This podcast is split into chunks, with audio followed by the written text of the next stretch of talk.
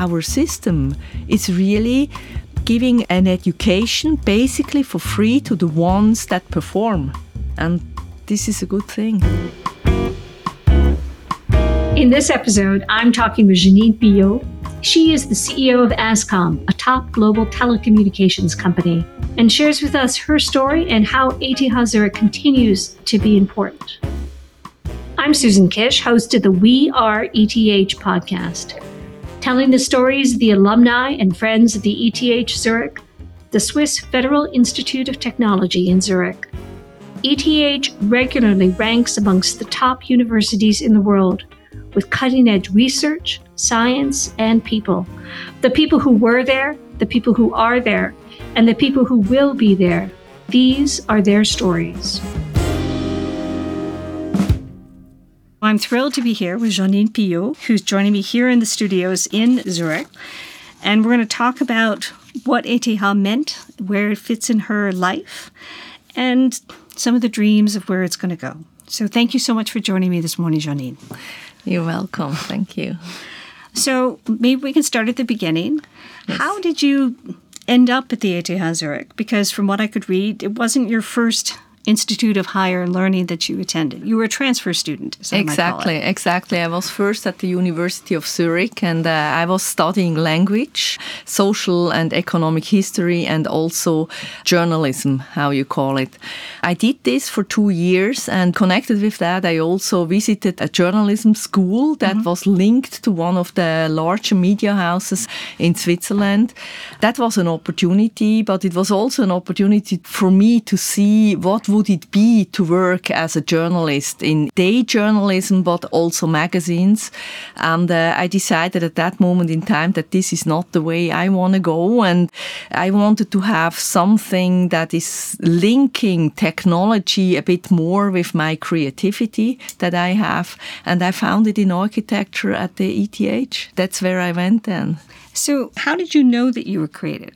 What caused you to say, you know, this is something that's important to me? I think that was during my time at school. I, I, never really actually liked to go to school. You know why? Because every 45 minutes you have a different subject. Right. And for me, the thing was always when I immersed or I dove into one of these topics, I wanted to stay with it uh, hmm. because hmm. because there was a lot of thinking about it. But then, boom, it was finished, and then the came rang. French. You know.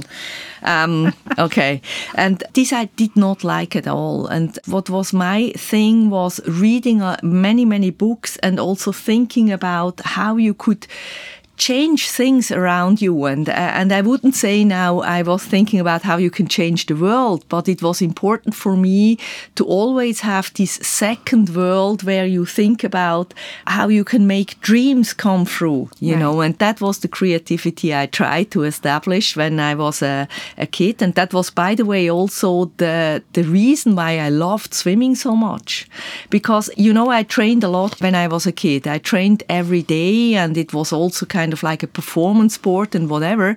But for me, the most important thing, and it's still today, is that when you're in the water, you have your head on the water. There is nothing that disturbs you, and you do not you do not have another influence than only yourself. And that's my way also to think about challenges, issues there might be, or also where I want to go and what I want to be. So, Jeannine, could you tell us a little bit about the ETH, the Federal Institute of Technology, the ETH. It goes by several names, but it's not that well known outside of Switzerland. Can you give us a bit of context about why is the institution important, both in Switzerland and in a global context? Yeah in Switzerland, I have many network meetings with other CEOs, and I'm today also CEO of a technology company. And there it's always the saying either you're from HSG St. Gallen or ETH quite many of these very successful people in Switzerland visited once the ETH. And I think what's the point is that we have kind of like a complicated name, but also we are linked a bit less to the city than others are doing this. Mm-hmm. If you look Stanford, Harvard, and so on, if you say Harvard, you know the university is right. meant with that. True. And in Switzerland, it's ETH belongs to everybody and so on. And Zurich is not playing so much a role, Oh, but it should maybe because if you look at it from another viewpoint, I know that it's well known with Amazon, with Google, with IBM Research Lab, with, with Walt Disney. Disney, and all the others that are coming here because they see that they have the most important resource they need the people, the brilliant minds. And that's very important for me. And I think sometimes it would really help us to also make that known a bit more. It is a place where you can not only study, but where you also can find a life. Well, the quality of life in Zurich is rather fabulous. Yeah, it's this, it's one thing, but also you can take the message and really be somewhere else because you could start with Google here, Yeah. but I mean it's a it's a worldwide company. And one of the good things that I learned as well, and I grew up as very, very uh, protected. And I always thought, like, maybe I'm not this kind of international person. As soon as I started working internationally, I noticed that some of us have a culture that they learn during their education that is very well preparation for doing cultural management. Means like working in different work environments. And this has to do with for example ETH is a very open institute that there are always people from different countries. There are professors from different countries. We have to adapt to different uh, kind of cultures during our education already.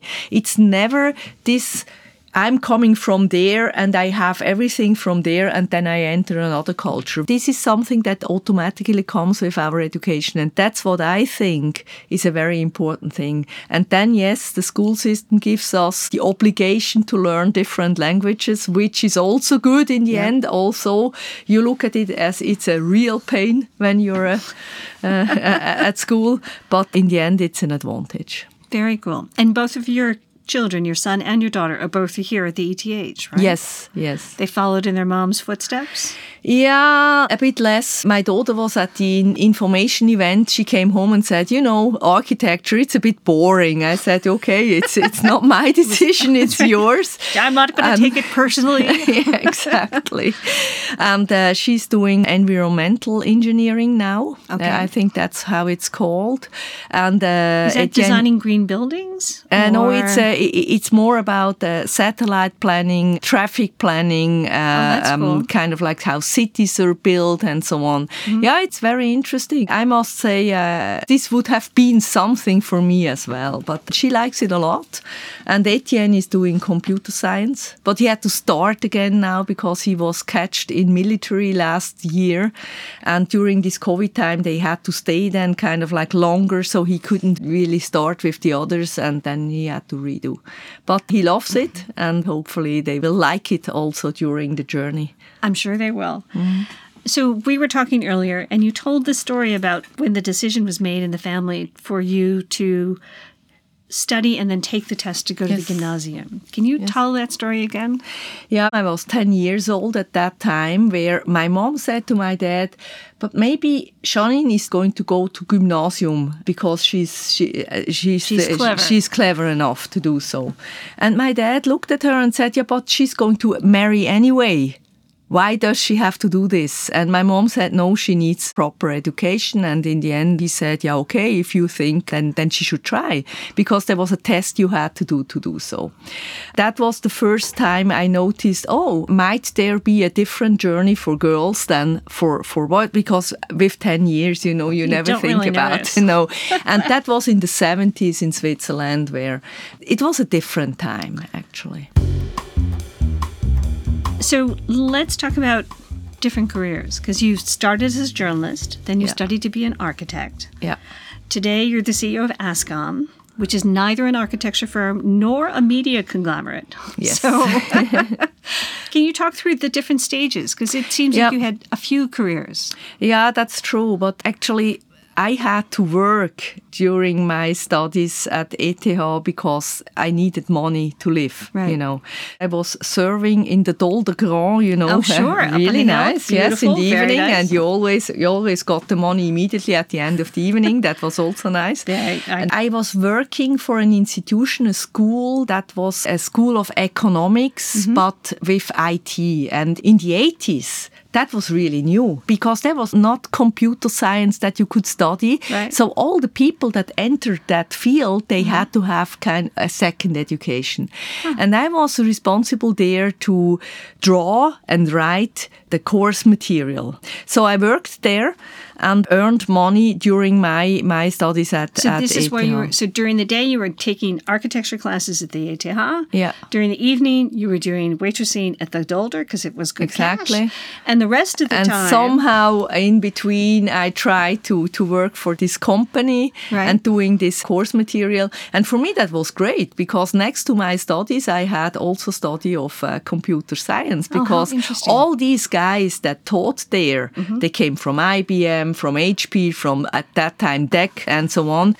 They had to tell me what they want to have in their course material and Right. then you had to write it down. So i also had, had to, to understand and also also draw the, the graphs and everything. So you had to understand what you were doing. Yeah. so and i think after this time and it was about four or five years we had like a second path right? I tell that because when I was working as an architect, but then the company in the 90s went bankrupt where I was working because they speculated with uh, real estate and uh, at It that happens. time there was a bubble and it Oh, blew up that. and yes. And doing this next to my studies allowed me to apply at IBM. But in the education, IBM education, they looked for somebody that can help them exactly with making, coming from an additional service, like uh, you buy hardware and then you get the service on top, to creating the services people are ready to pay for. And that's what we did then. ah, so you needed to train the services people. And also the customers? customers. The customers had to be ready to pay for it. That was the time when IBM founded Global Services because oh, IBM was at that time a hardware company. Yep. And whenever you bought something, you got the services on top for free. And at that time, IBM decided services cannot be for free anymore because there is even uh, with, with software and everything, there is more implementation, system integration coming, Sure. there is education, then uh, outsourcing came, and so on and so on. And that was at the beginning of the 90s. And what was there is that they decided then, okay, if there is a technical education at IBM, people have to be ready to pay for it.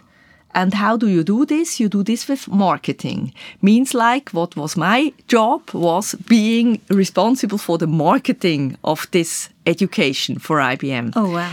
And relatively soon we noticed that if you have, and at that time you, you could not do e-learning or whatever, so you had classrooms all equipped with PCs and whatever. And there were 23 of these classrooms. And during the day, there was a COBOL or, or, or wha- whatever education you could have, or- basic and, and so on. Mm-hmm. And people had to come there from, sent there from their companies to learn how to deal with the software and the hardware that they could do the IT departments only the IT Right. departments at their companies. So what I figured out, and that's maybe the creativity part, is that we said, okay, these classrooms, they're occupied during the day, but in the evening, nobody's there. So let's find a way from a technical point of view that we can use all this school equipment in the evening for evening courses Cool. about PC, you know? Excel, Windows, and so on and so on. So, um, and and that was a technical thing we had to do because Right. you need the whole environment that you have to save and then play another one on all the PCs and then take it away again for the next morning. So uh, there were some technical people uh, needed that had to figure out how that works, but they did it. And then we did something else. We really started to, to ask potential customers then, what do you need? And they all were in stress because all the PC schools at that time, they were during the day. But you cannot tell you to your boss, listen, I have to do this Excel course again because I didn't manage. You know, it's hard and I don't really understand yes, exactly, it. Exactly. So what we introduced then, we did these evening classes yeah. and we introduced a member card. We said you can be a member for three months and you can visit as many courses as you want, you ah. know, because we were sitting on 23 course rooms and we had students that were teaching the classes and so on. So the costs were not very high. The mm. house was there already, infrastructure, everything was there, but people, they came you know? So it was at that moment in time it was a, something that was very important. And in the beginning all the bosses from IBM they were nervous because they thought like we never really dealt with end users because we always have B2B sure. and we did not uh, deal with end users. And we did some very kind of classy things in Zurich. Then we had advertisements hang mm -hmm. up, and there was "Let's spend the night together." IBM by night, you know. And uh, then there was there was big big rumors, you know. They came from London everywhere. You can't do something like that. Our big customers, they're going to leave us, and this and that. And in the end, it was really a success because great. people really understood it's about helping everybody to take this step. That was the creativity I mentioned, you know, because creativity is something you learn as an architect. And that's also what I really have to say, that's what I learned at the ETH. Right. I did take from there that I joined ETH and in drawing I was really bad, you know, because uh-huh. I did music matura and mm-hmm. I never did drawing. What did you play? What was your instrument? The trumpet. Because I, I didn't wanted to sing. you were a drummer, yeah, I was a drummer. no, my, my, my old sister had to play the guitar and uh-huh. she always had to sing with it. And I was two years younger and I thought like, mm if I ever have to play an instrument, it needs to be something I can take in my mouth because I don't want to sing. So, so actually I like it, but not doing that much now anymore. At least I'm, I'm capable in doing it. Architecture seems to embody systems thinking. Yes. Right? You need to get all these things to fit together. Exactly. And that feels like it's been an important part of how you've thought about, you know, the story of IBM at night, but also must be important now. Yeah, it is uh, with, with many different things. And uh, what, what, what was also important for me always was like, if you look at this and you look at your subject, try to take out whatever you need to do your own development. And there is always things you like. Right. And I mean, yes, we also had these lectures in statics and whatever. I mean, you just have to understand this, but it's not that I love this uh, really much, you know. But there were other things that were really, really, really important for me. What you take out is that they teach you it's only about what you want to do out of it.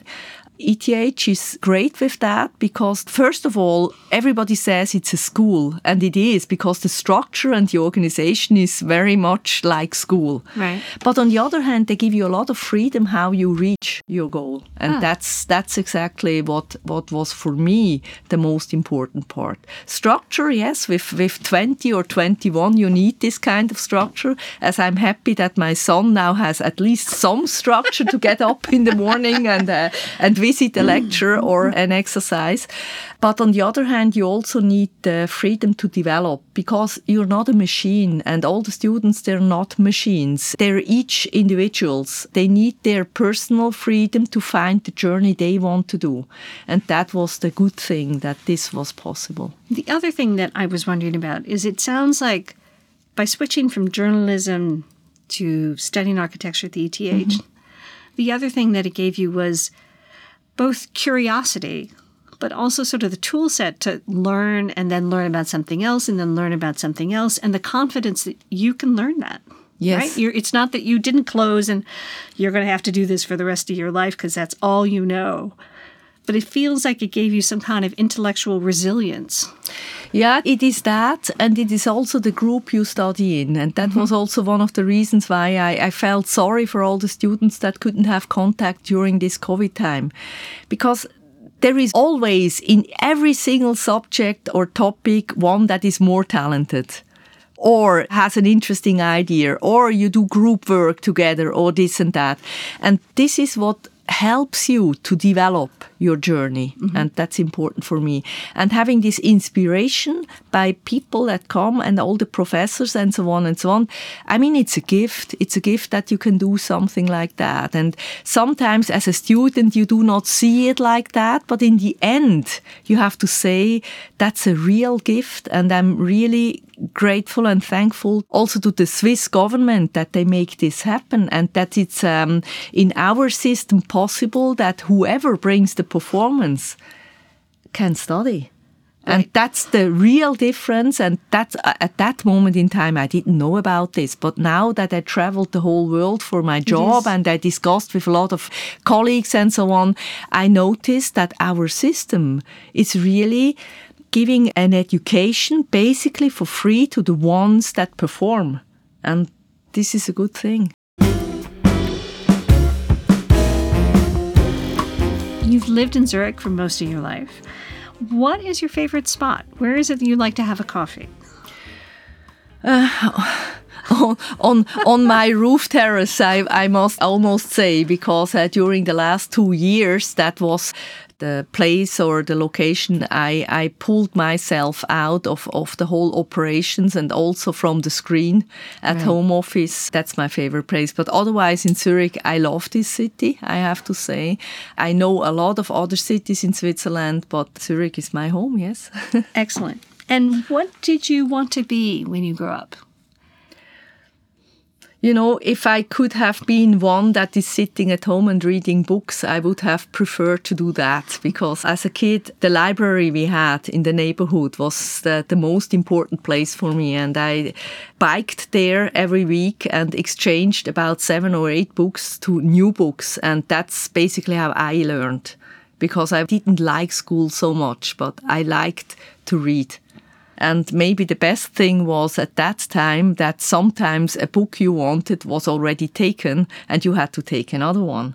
And maybe you discovered a new world. Right. And that's uh, sometimes I would wish that we would do this today a bit more. Excellent. Jeannine, thank you so much. Thank you very much for your time. Thank you. I'm Susan Kish, host of the We Are ETH series. Please subscribe to this podcast and join us wherever you listen. I'd like to give thanks and credit to our producers at the ETH Circle and the Audiobanda. Take care and stay safe.